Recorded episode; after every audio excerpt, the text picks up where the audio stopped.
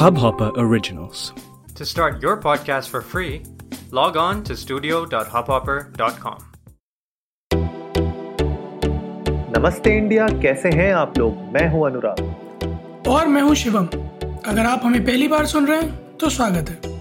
इस शो पर हम बात करते हैं हर उस खबर की जो इम्पैक्ट करती है आपकी और हमारी लाइफ तो सब्सक्राइब का बटन दबाना ना भूलें और जुड़े रहे हमारे साथ हर रात साढ़े दस बजे नमस्ते इंडिया में।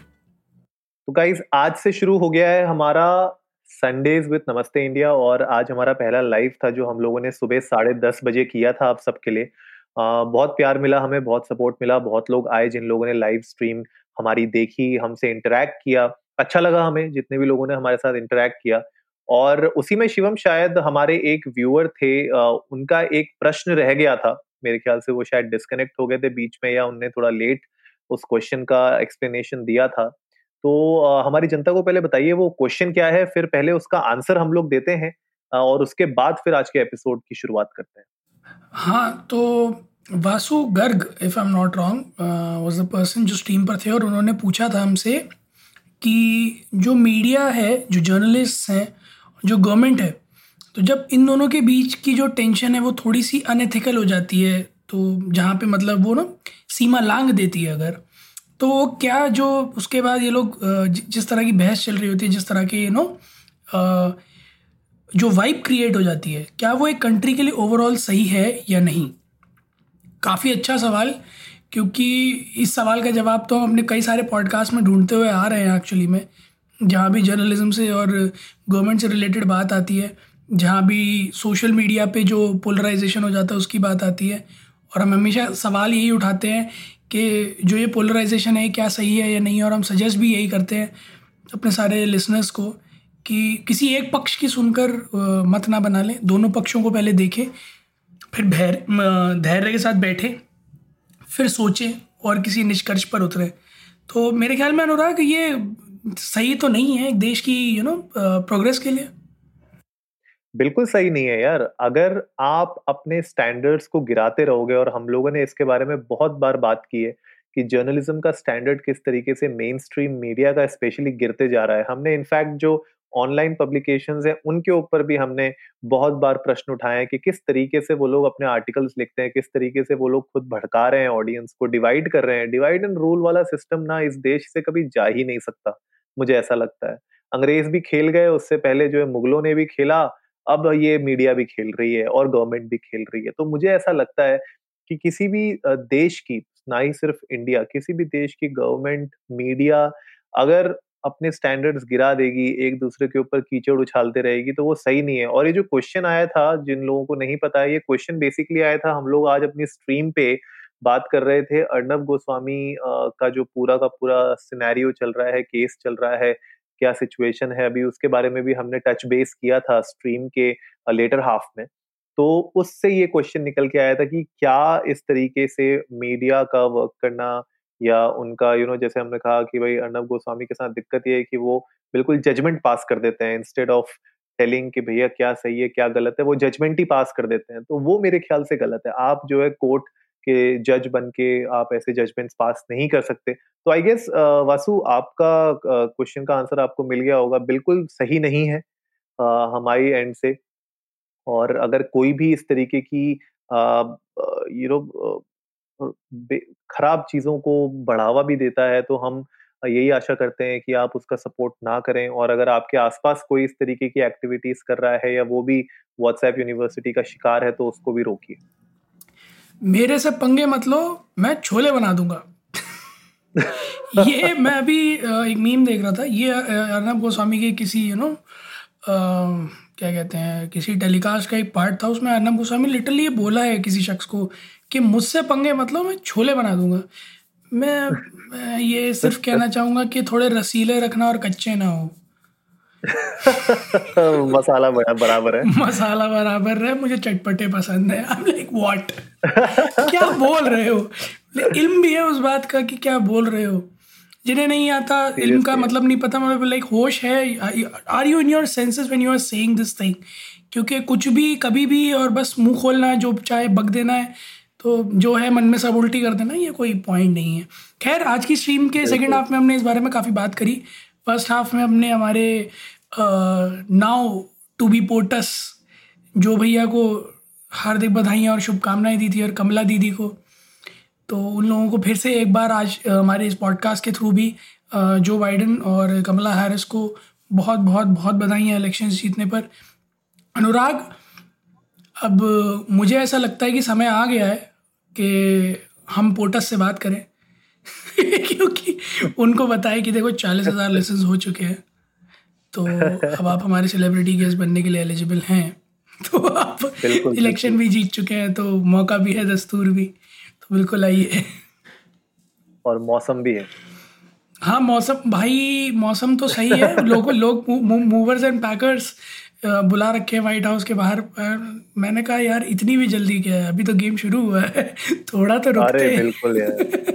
इमेजेस देख रहे थे हम लोग अभी लोगों ने जो डाली है कुछ वीडियोस भी सरफेस हुई थी भाई साहब किस तरीके से मतलब ये जो इस बार के जो इलेक्शंस हुए हैं यूएस में वो बिल्कुल ही यू नो ड्रामेटिक हो गए निकालो।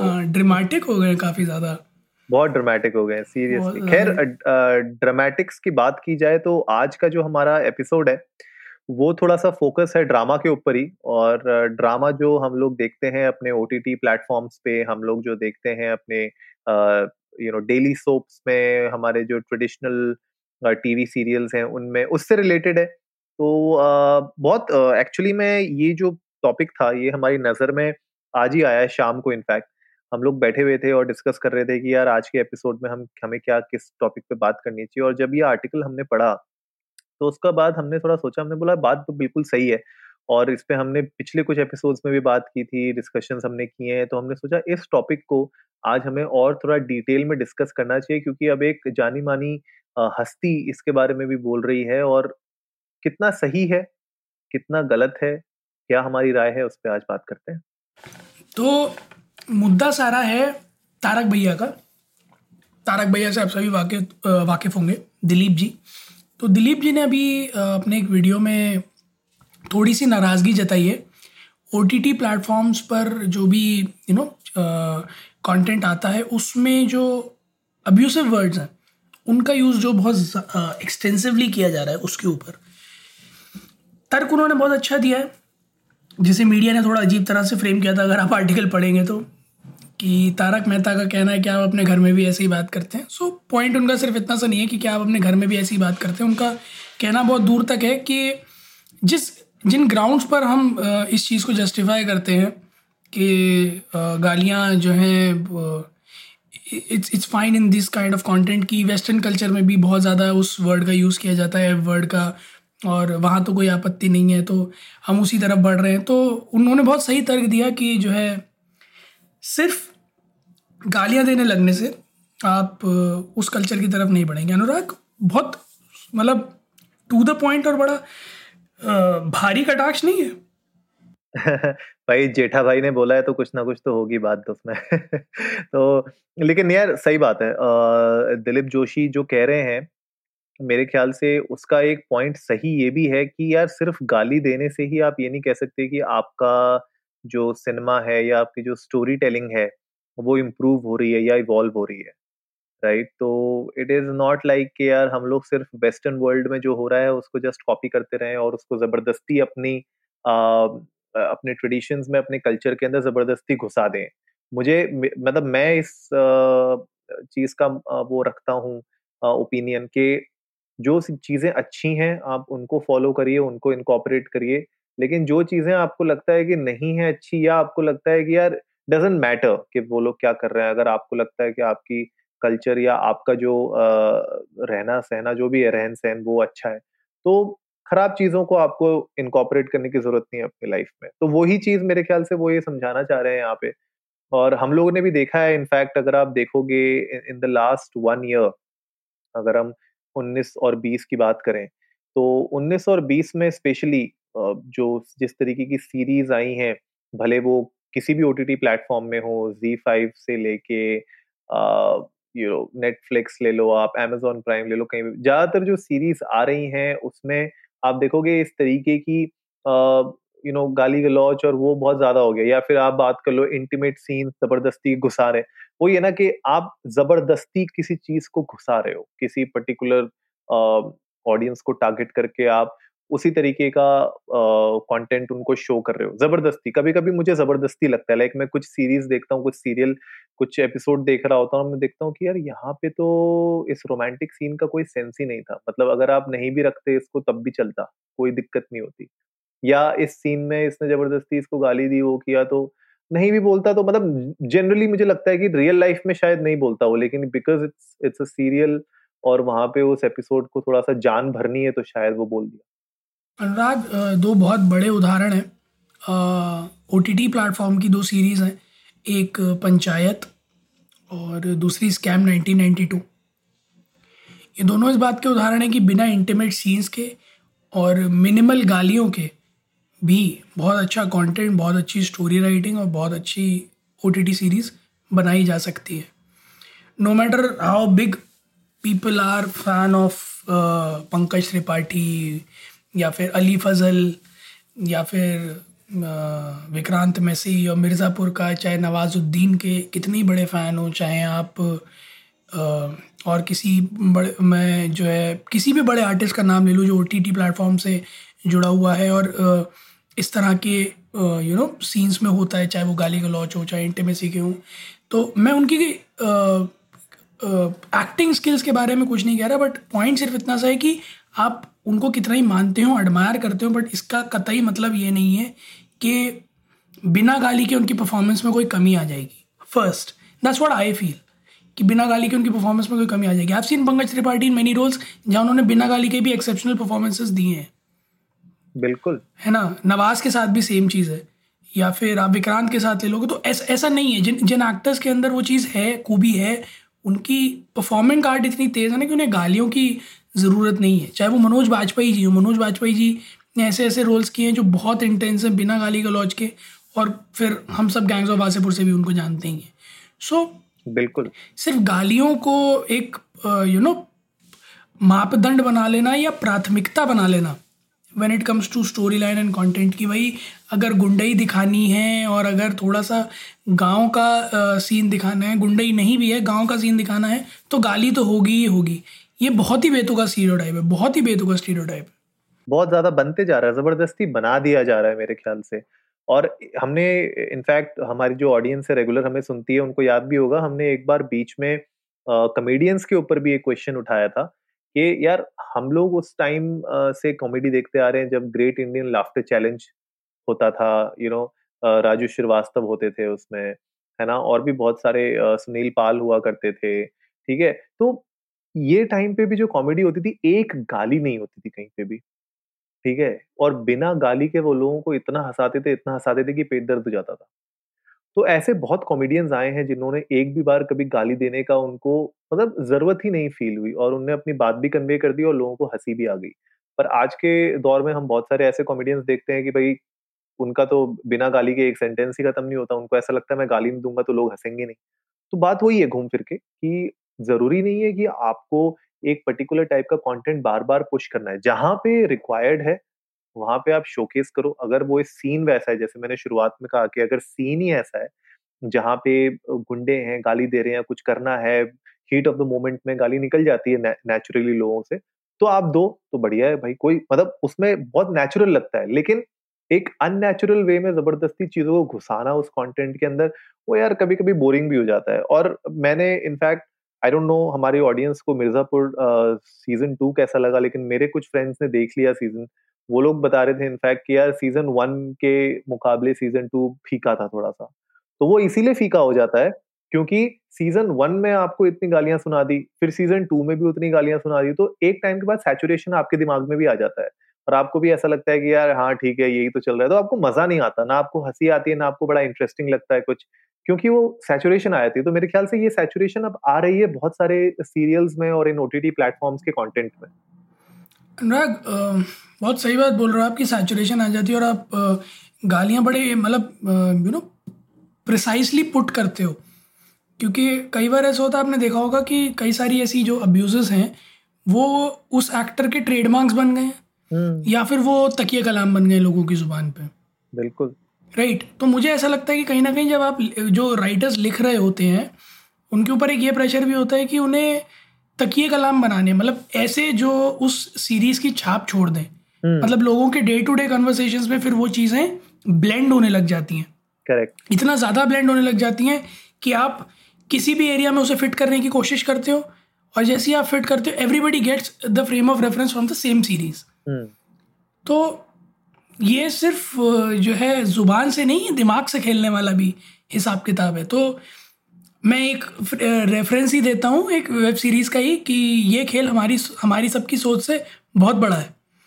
So if if I look it from that perspective ये थोड़ा अब्रप्ट है बट मोर और लेस जो, जैसा दिलीप जी ने कहा था, वैसा हमें भी यही लगता है कि ये एक लौता वो फैक्टर नहीं है जिस पे आप ये कह लो कि द कंटेंट इज़ प्रोग्रेसिंग या फिर स्टोरी लाइन अच्छा हो जाता है या फिर ज़्यादा बेटर तरह से आप डीप रूटेड दिखा पाते हो। अगर आपको डीप रूटेड दिखाना है तो आप रीजनल कैरेक्टर्स को ले लो आपको पता चलेगा कितना डीप रूटेड आप दिखा सकते हो टू बी वेरी ऑनेस्ट आप भोजपुरी कैरेक्टर्स को देखो जब वो लोग करते हैं भोजपुरी में फॉर्म आप आप एक्चुअली में जी सकते हो वो ज़िंदगी उस तीन घंटे दो घंटे की पिक्चर में। आप आप फील ले सकते हो उस पूरे माहौल का। पर ये कह देना कि जो है किसी एक नॉन नेटिव बंदे को नेटिव लैंग्वेज बुलवाने की कोशिश करना और उसी में मेजर कोशिश ये करना कि वो उस नेटिव लैंग्वेज में गाली दे दे। तब हम डिपिक कर पाएँगे अच्छे से कि जो है कैसा है डीप रूटेड इंडिया हमारा। तो वो दिस दिस इज़ बिजार मेरे ख्याल से बहुत सारे ओ टी प्लेटफॉर्म्स कोशिश कर तो रहे हैं कि भाई किसी तरीके से रीजनल कैरेक्टर्स उठाए जाएँ। लेकिन वही होता है ना कि कुछ हर एक ओ टी प्लेटफॉर्म्स के कुछ फेवरेट एक्टर्स हो जाते हैं और उन्हीं एक्टर्स के साथ वो बार बार कुछ ना कुछ सीरीज़ में काम करते रहते हैं। तो ठीक है आप राधिका आप्टे की बात कर रहे हैं क्या? बिल्कुल राधिका आप्टे पे तो खुद नेटफ्लिक्स मीम बनाता है। और क्या? वो खुद ही बनाता है मीम ओमनी प्रेजेंट बना रखा है उनको। ठीक है वैसे ही पंकज त्रिपाठी मैं मैं ये नहीं कह रहा कि इन एक्टर एक्ट्रेसेस में कोई भी कमी है या they are great actor actresses but होता ये है कि जब आप एक ही कैरेक्टर को बहुत सारे अलग अलग सीरियल्स में देखने लग जाते हो तो आप ये रियलाइज़ करने लगते हो कि वो टाइप कास्ट हो गए हैं उनको एक ही तरीके के रोल मिलते हैं। ठीक है? वो एक ही तरीके का रोल कर रहे होते हैं। यार राजकुमार राव के साथ भी तो यही चीज़ हो गई उसे भी तो अब जो है सारे छोटे शहर के लौंडे वाला ही रोल मिल रहा है। वही दिक्कत है ना सब टाइप कास्ट हो रहे हैं पर ठीक है काम मिल रहा है तो सब लोग कर रहे हैं। पर मुझे ऐसा लगता है कि यार इंडिया में कमी नहीं है टैलेंट की और आपको अगर आप, जैसे आप बोल रहे हो रीजनल टैलेंट अगर आपको उठाना है तो आप थोड़ा सा अपने स्काउट्स को भेजो और स्काउटिंग करवाओ। आप देखो, बहुत आपको रीजनल अच्छे कैरेक्टर्स मिलेंगे, अच्छे एक्टर्स मिलेंगे, जिनको मौके की तलाश है। मिल रहे हैं, मौके ऐसा नहीं है कि नहीं मिल रहे हैं, बहुत लोगों को, बहुत नए हम चेहरे देख रहे हैं ओटीटी प्लेटफॉर्म्स में। एंड आई होप ये आगे चलता रहेगा। This is good this is one section जहाँ पे मैं कह सकता हूँ कि हाँ हम लोग प्रोग्रेस कर रहे हैं, हम लोग इवॉल्व कर रहे हैं। लेकिन जो आप बिल्कुल सही बात कर रहे हो कि खाली गाली गलौज के ऊपर या इंटीमेट सीन्स दिखाने से आप ये बोल दो कि भैया हमारा सिनेमा इवॉल्व हो गया है पहले तो ये नहीं दिखा सकते थे अब ये दिखा सकते हैं। तो that is not the only you know criteria to say कि हम एवोल्यूशन uh, के रास्ते पे हैं। बट आई गेस आप लोग uh, समझ गए होंगे हम क्या कहना चाहते हैं ओवरऑल कि भाई जहाँ पे जो चीज़ की ज़रूरत है जहाँ पे जो कंटेंट दिखाना चाहिए अगर आप वो दिखाते हैं तो वो टाई अप बहुत अच्छा करता है पूरी स्टोरी के साथ और एक एवरग्रीन स्टोरी बनती है। वरना वो ये आज देखी कल भूल गए वाला हिसाब हो जाता है। पर आप लोग भी हमें बता सकते हैं ट्विटर पर जाके इंडिया इंडस्ट को नमस्ते पे, कि आपको क्या लगता है कि क्या आप जेठालाल के साथ एग्री करते हैं, क्या आप हमारे साथ एग्री करते हैं, या आपके खुद के कुछ ओपिनियंस हैं? हम लोग को बताइए ट्विटर पे जाके और हम लोग आपके साथ यू नो डिस्कस करने में बहुत अच्छा लगेगा हमें। और जल्दी से आप लोग सब्सक्राइब का बटन भी दबाइए क्योंकि अब हम लोग बढ़ते जा रहे हैं फुल स्पीड में। न्यू ईयर से पहले पहले हमें एक टारगेट अचीव करना है अपना भी। तो हम आपके साथ वो टारगेट जल्दी शेयर करेंगे। तो सब्सक्राइब का बटन दबाओ और शेयर करो अपने दोस्तों के साथ ताकि आप सुनते रहें इसी तरीके की मसालेदार और दिलचस्प कहानियाँ। तब तक के लिए नमस्ते इंडिया।